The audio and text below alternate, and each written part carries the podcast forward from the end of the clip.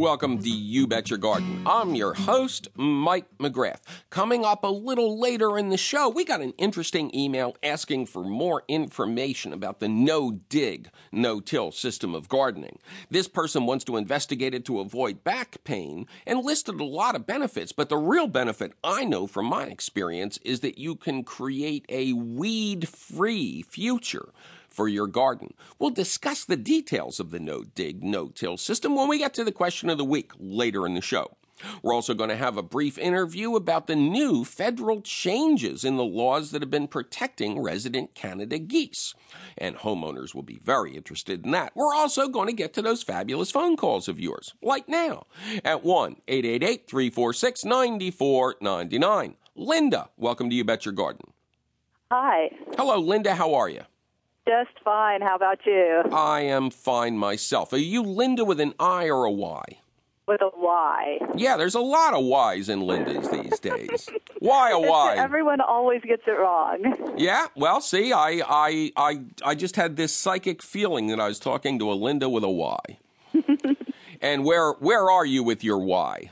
Um, I am in Edinburg, Texas. It's in the Rio Grande Valley, right on the border of Mexico. Right, that rare Scottish section of Texas. Yeah, exactly. The the town just south of us is McAllen. I think we got a lot of very assertive Scottish settlers. right, who were very confused about the weather.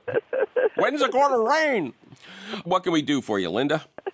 well, this is kind of a settle a bet question. Um, for for years, I've basically been using compost as my cat litter. What originally had happened was I was having a cat with some stomach problems, and I was having to empty out the litter every day. And of course, litter costs got kind of expensive, and I thought, wouldn't it be better if the cats could just go out in the yard? So what I've been doing is um, using a good grade organic compost in the litter box. And Hmm. when the box gets dirty, I usually dig it into the garden. Either I'll dig a hole or, you know, often now I'm planting. So, you know, put it in with the plant. And my boyfriend is absolutely horrified by this. And he actually, he, he did some work in hort- horticulture in college. And he says that, uh, manure, you know, I say, well, it's manure. And he says, well, manure from a meat eating animal doesn't help plants. And that besides, it's completely gross. Well, this is interesting, and, and luckily you're not married. Do you think you're going to marry this guy, Linda?